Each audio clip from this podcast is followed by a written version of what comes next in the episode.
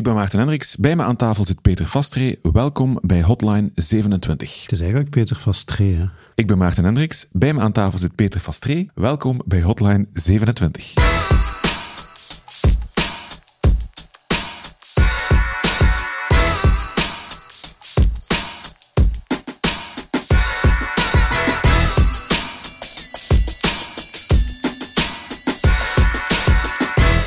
De laatste Hotline 27 van dit seizoen. We hebben er een heel jaar podcasten op zitten.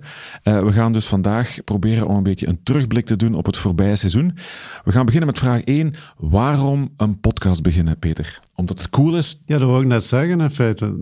Podcasts zijn hip. Mhm. Dus moeten wij dat ook maar doen, dachten wij. Het heeft heel lang geduurd eer dat podcasts hip werden. Hè. Begonnen in 2006 hier in Vlaanderen met podcasts. We zijn nu 2021 en nu begint iedereen eindelijk het, het licht te zien. Ja, maar wij waren toch al een jaar bezig. Hè? We zijn toch al een jaar bezig.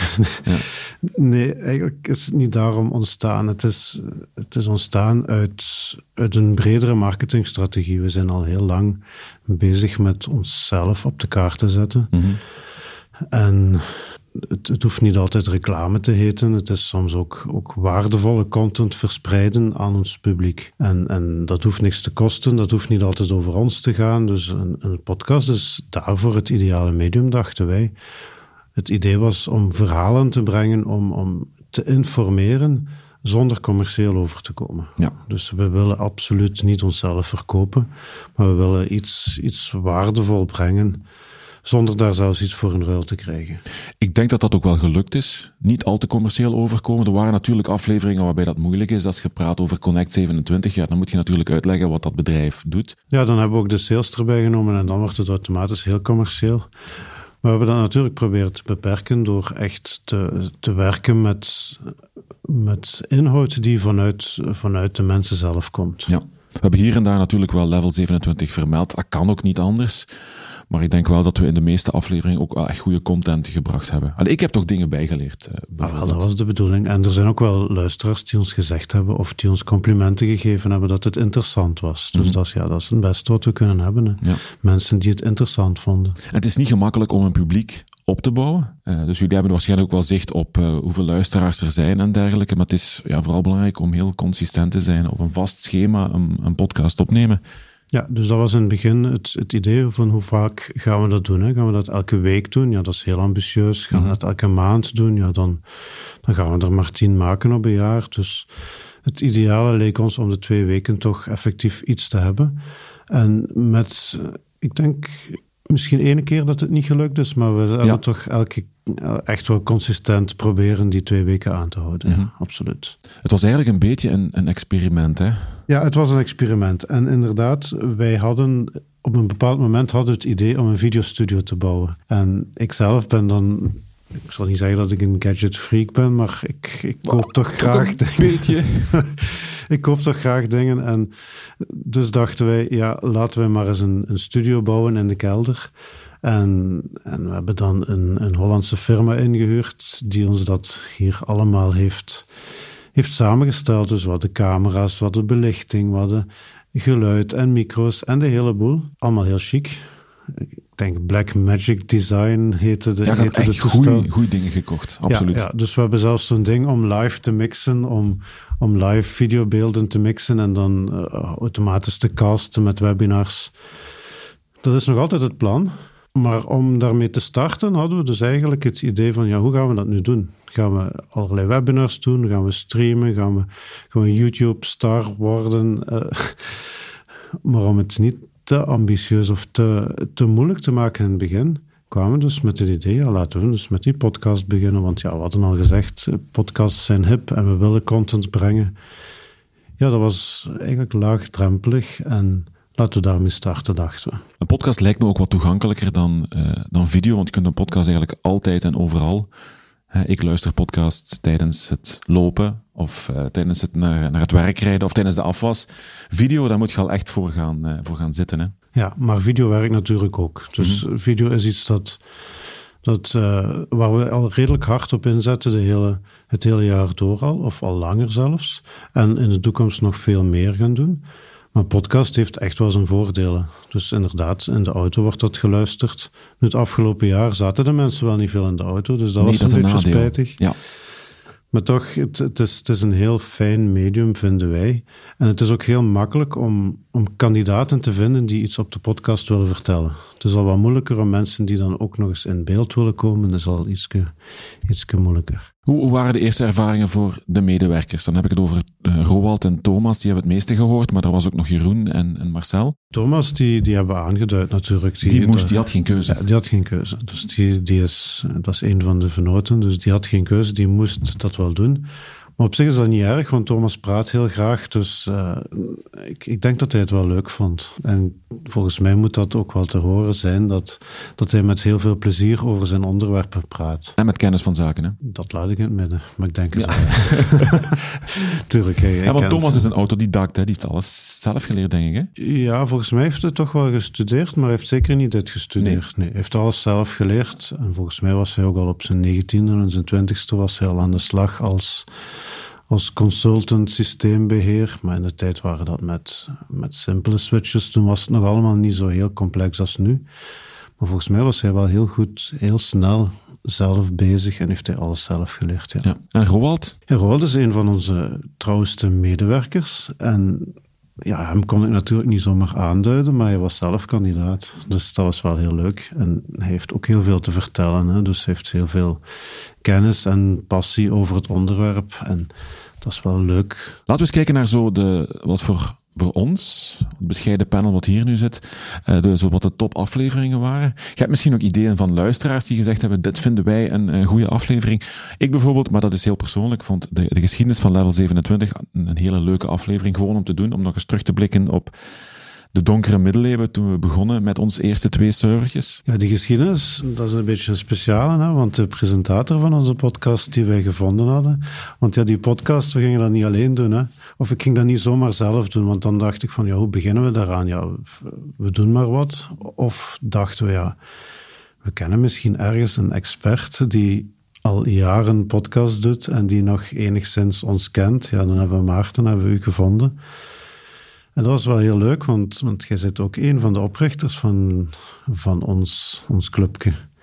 En dat was wel, voor mij was dat wel leuk om te doen. En, en achteraf gezien, ook de commentaren van de luisteraars, die vonden dat wel leuk. Die vonden het leuk om, om eens te horen hoe wij ontstaan zijn, waarom, wat het idee was, wat het verhaal is achter ons, wat het verhaal van die naam was, hoe, hoe, het, hoe het kwam dat wij dat begonnen zijn. Zo de, inderdaad, die donkere. Het waren geen donkere jaren, maar het waren wel. Het zit toch ver weg hoor bij mij. Ja, ik heb dat een beetje verdrongen, denk ik. Ja, verdrongen niet, maar uh, het is zo. Ja, waar ook de begindagen, dat, ja, het begindagen van het internet is verkeerd uitgedrukt, maar zo al, het was toen nog wat het Wilde Westen. Een, een hostingbedrijf beginnen was toen heel eenvoudig hè, in die tijd. Heel eenvoudig, maar ook heel. Ja, er zat geen lijn in. Hè? Nee. Er, er, er zat geen, er, was, er was allemaal niet zo professioneel. Er was, er was nog niks. Nee. Er waren niet heel veel Belgische hostingbedrijven. Hè? Dus de, de, de gigant die Combel ondertussen is, die is ook maar in die tijden gestart. Hè? Dus ja, dat, dat was wel een interessante periode. Daar kon heel veel en, en daar liep ook wel eens wat mis. En het, was leuk voor de mensen om dat te horen. Daar hebben, we, daar hebben we vrij veel reacties op gekregen. Vrij onverwacht ook, want wij dachten dat het vooral ging draaien rond. Of dat de meest populaire afleveringen gingen die zijn waar er heel veel technische info verteld werd. Maar dat bleek dus ook niet altijd zo te zijn bijna de, meest gewaardeerde afleveringen waren die van waar het iets minder technisch was. Is er zo niks wat we, wat we uh, toen niet verteld hebben, wat toch wel de moeite waard was? Ik weet bijvoorbeeld dat we op een avond uh, een van onze allereerste webshops die we moesten maken, dat was een webshop voor erotische artikelen dat we klaar waren om die te lanceren. De dag nadien, of dat middernacht, ik weet niet wat we afgesproken hebben. En dat wij toen zo door, de, door alle producten heen aan het scrollen waren. Ja, dat was interessant, hè?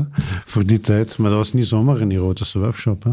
Dat was een, een vrouwvriendelijke erotische webshop. Ah ja, klopt, klopt. Female en partners Ja, klopt, klopt. dus dat waren seksspeeltjes, maar niet per se voor de, de klassieke dingen, maar echt voor gericht op de vrouw en het plezier van de vrouw. Dat was wel speciaal toch? Ja, In die tijd ook, hè? want toen waren er ook bijna geen webshops nog. Hè? We zijn ook nog eens ooit met een, een webapplicatie begonnen. lesplan. Een lesplan, inderdaad. Een, een schoolagenda-programma voor het, voor het basisonderwijs. Ja, dat heeft min of meer succes gehad. Ik denk mhm. dat we toch zeker twintig klanten hadden erop. Ja, we hebben daar gewoon toen te weinig op ingezet, denk ik. We hadden totaal geen kennis van marketing of van... Ik was een programmeur, je werd een schoolleraar ja, toen klopt. nog. Ja, dan kun je moeilijk een, een product gaan lanceren zonder daar enige kennis van te hebben rond hoe lanceren we iets, hoe maken we de wereld uh, wijst dat wij een product hebben, hoe weten de mensen dat dat was? Ja, wij dachten, allee, ik dacht toen ook dat de klanten op een bepaald moment vanzelf naar u toe kwamen. Ja, maar dat is dus niet zo, hè? ons product was wellicht wel goed, maar niet zo goed dat inderdaad de wereld ons vanzelf vond. Zo werkt het gewoon niet. En zo werkte het toen niet en zo zal het ook nooit werken. Wat ik nog goede afleveringen vond, bijvoorbeeld het, het stukje over IPv6. Ja, dat was eentje van Thomas. Die, dat is een beetje een, een, een stokpaardje van hem. Dus hij vindt, of bij uitbreiding het hele bedrijf vindt, dat men daar harder en eerder op had moeten inzetten. En dat lukt precies niet. Hè. Dus uh, een van de voorbeelden was inderdaad de gemeentes. De gemeentes zijn eh, de publieke sector die eigenlijk het voorbeeld zou moeten geven. Want ja, je hebt de politiek, je hebt het beleid, je hebt de publieke sector zou toch ergens moeten het voorbeeld geven over hoe het moet. Ja, daar is dat helemaal slecht nog steeds. En ook ja, de, de, de grote providers, gelijk Telnet, Proximus, die hebben ook heel lang geaarzeld en getwijfeld en, en gewacht om dat te doen. Maar die zijn er nu wel volop mee bezig, hè? Ja. Want sinds die aflevering let ik daar zelf ook meer en meer op. Dan ziet je ook, ah kijk, daar staat een IPv6-adres. Ja, maar nog steeds. Er zijn ook heel veel bedrijven die zeggen, wow, wat hoeft gewoon helemaal niet. Uh, of, of zelfs, zelfs technische IT-afdelingen die het gewoon niet eens kennen of niet eens willen doen. Mhm. Of, of, ja, daarom, daarom zien wij het wel belangrijk om zeker zo'n zo'n aflevering in onze podcast te hebben gehad, waar we dat toch nog eens aan, aan de kaak stellen, zou ik zeggen. Misschien is dat overdreven, maar nog eens, nog eens onder de aandacht brengen mhm. dat dat toch wel belangrijk is. En, en de meeste providers, of allemaal zelfs, gelijk Telenet Proximus, die zijn mee ondertussen. Nu zit het vooral aan de contentkant, dus aan de, aan de websites, aan de, aan de aanbieders die vinden van ja, wat moet dat allemaal? Ja. Moet dat, ja. Moet ik hier nu twee records gaan maken in plaats van eentje? Dat is toch meer werk. Waarom zou ik dat wel doen? Want het werkt zo ook. En dat is ook zo, hè? Ja, dat is waar. Het, het werkt ook zo, hè? Het is gewoon, ja, er is geen... en men ziet niet altijd het voordeel ervan in, terwijl er dat wel heel duidelijk in zit. En dat wordt heel goed uitgelegd in die aflevering over IPv6. Voilà, goed zo, Thomas. Wat ik ook een hele goede vond, uh, de aflevering over Kubernetes. Omdat dat een begrip is dat zo vaak, ik kom dat op verschillende websites tegen, uh, op blogartikelen en dergelijke. En ik heb nooit echt fatsoenlijk geweten, wat moet ik daar nu mee? Ik heb er wel van geleerd van, daar moet ik eigenlijk niks mee. Ja, dat is ook belangrijk. Dat is ook belangrijk. Dat, dat is, eh, we proberen die no-bullshit mentaliteit toch, toch te hebben. Mhm. En in het geval van Kubernetes, dat is een hype, een blijvende hype weliswaar. Op een bepaald moment was dat, moest iedereen Kubernetes hebben. En dat heeft zeker ook nut voor bepaalde gevallen. En daarom vonden wij het inderdaad belangrijk om te vertellen wat Kubernetes is, waarom je het nodig hebt, wat de voordelen zijn. En ook aan te duiden in welke gevallen het wat minder nuttig is en waarvoor het niet dient. Dat is ook heel erg gewaardeerd, die, die, die nuance. Want dat is wel, in, zeker in het geval van nieuwe technologieën, is het zo. Je moet als technologiebedrijf mee zijn daarmee. En je kunt die dingen gebruiken. En het is ook heel belangrijk dat je ze kunt gebruiken, dat je dus niet blijft stilstaan. Dat is heel belangrijk. Maar wij vinden het dan ook belangrijk om, om heel goed te informeren over waar het nu dient en waarvoor niet. Wanneer beslissen jullie om een bepaalde nieuwe technologie, er komt een nieuw buzzwoord uit om het zo te noemen, wanneer beslissen jullie van kijk, hier gaan we wel op inzetten? Wat is daarvoor nodig? Ja, wij vinden als technologiebedrijf dat we er sowieso op moeten inzetten. Wij moeten dat doen, wij vinden dat we dat moeten doen. Wij zijn een technologiebedrijf, dus wij moeten dat doen. Dat zit in onze, onze basisfilosofie, mhm. in onze genen zit dat automatisch. En, en dan is het de vraag van, ja, waar dient dat nu voor? Wat kunnen onze klanten daarmee? En dat is onze, een van onze belangrijkste taken, is te kijken welke technologieën op welke manier inzetbaar zijn bij welke klanten. Dus als er een nieuwe Kubernetes-hype of iets anders in een nieuwe hype komt, ja, voilà, dan moeten wij daarin meedoen. Jobhandling is een vrij recente aflevering. Vond ik ook een hele interessante aflevering. Ik blijf persoonlijk altijd hangen in Kron. Dat doet wat het moet doen. Maar ik heb in die aflevering al heel veel bijgeleerd over hoe je dat. Ik vond het vooral opvallend dat jullie eigenlijk de meeste dingen hier intern regelen met jobs die op de achtergrond lopen. Dat is iets dat nog altijd te weinig gebeurt. Maar het begint wel hoor. Want het, zeker, zeker hedendaagse toepassingen wordt er ook heel veel met WebSockets gewerkt. Dus dat wil zeggen dat uw, uw webapplicatie ook effectief een connectie naar de server heeft, die, die real-time berichten terugkrijgt. Ook die chat-applicaties en alles. Daar zitten heel veel queues en jobhandling achter. Dus dat is vandaag de dag zit dat wel goed. Maar we vonden het inderdaad interessant om eens te belichten hoe dat nu eigenlijk werkt. Hoe, hoe die queues in elkaar zitten, wat dat allemaal betekent, wat zijn de technologieën die daarvoor gebruikt kunnen worden. En dat was wel interessant. Dus daar hebben veel mensen wel iets van opgestoken. We gaan eens vooruitblikken naar een volgend seizoen wat er komt. Waarschijnlijk. Het is nooit 100% zeker, hè, Peter. We kunnen, hebben geen glazen bol, maar de intentie is er wel om uh, een tweede seizoen te maken van Hotline 27. Uh, wat gaan we in dat seizoen doen? Ja, de intentie is er zeker. We moeten zien uh, of we er nog budget voor hebben. Nee, natuurlijk, er komt een volgend seizoen. Ideeën hebben we genoeg. Mm -hmm. Dus gewoon ideeën voor. En dat, dat is eigenlijk niet zo moeilijk geweest het afgelopen seizoen, is om ideeën te vinden over wat gaan we nu praten. Mm -hmm. Het uitwerken zelf van het idee. Dat, het, dat kost natuurlijk tijd en moeite, want we moesten dat voorbereiden. En onze, onze podcast-expert die had daar wel een systeem voor. Die noemde dat show notes. Ja, dus de show notes. ja, daar moet, ja, blijkbaar een begrip in de podcastwereld. Mm -hmm. dus uh, we hadden wel een systeem waarin we dat deden. Iedereen op zijn manier een beetje. Dus ideeën waren er wel genoeg en die zijn er nog steeds.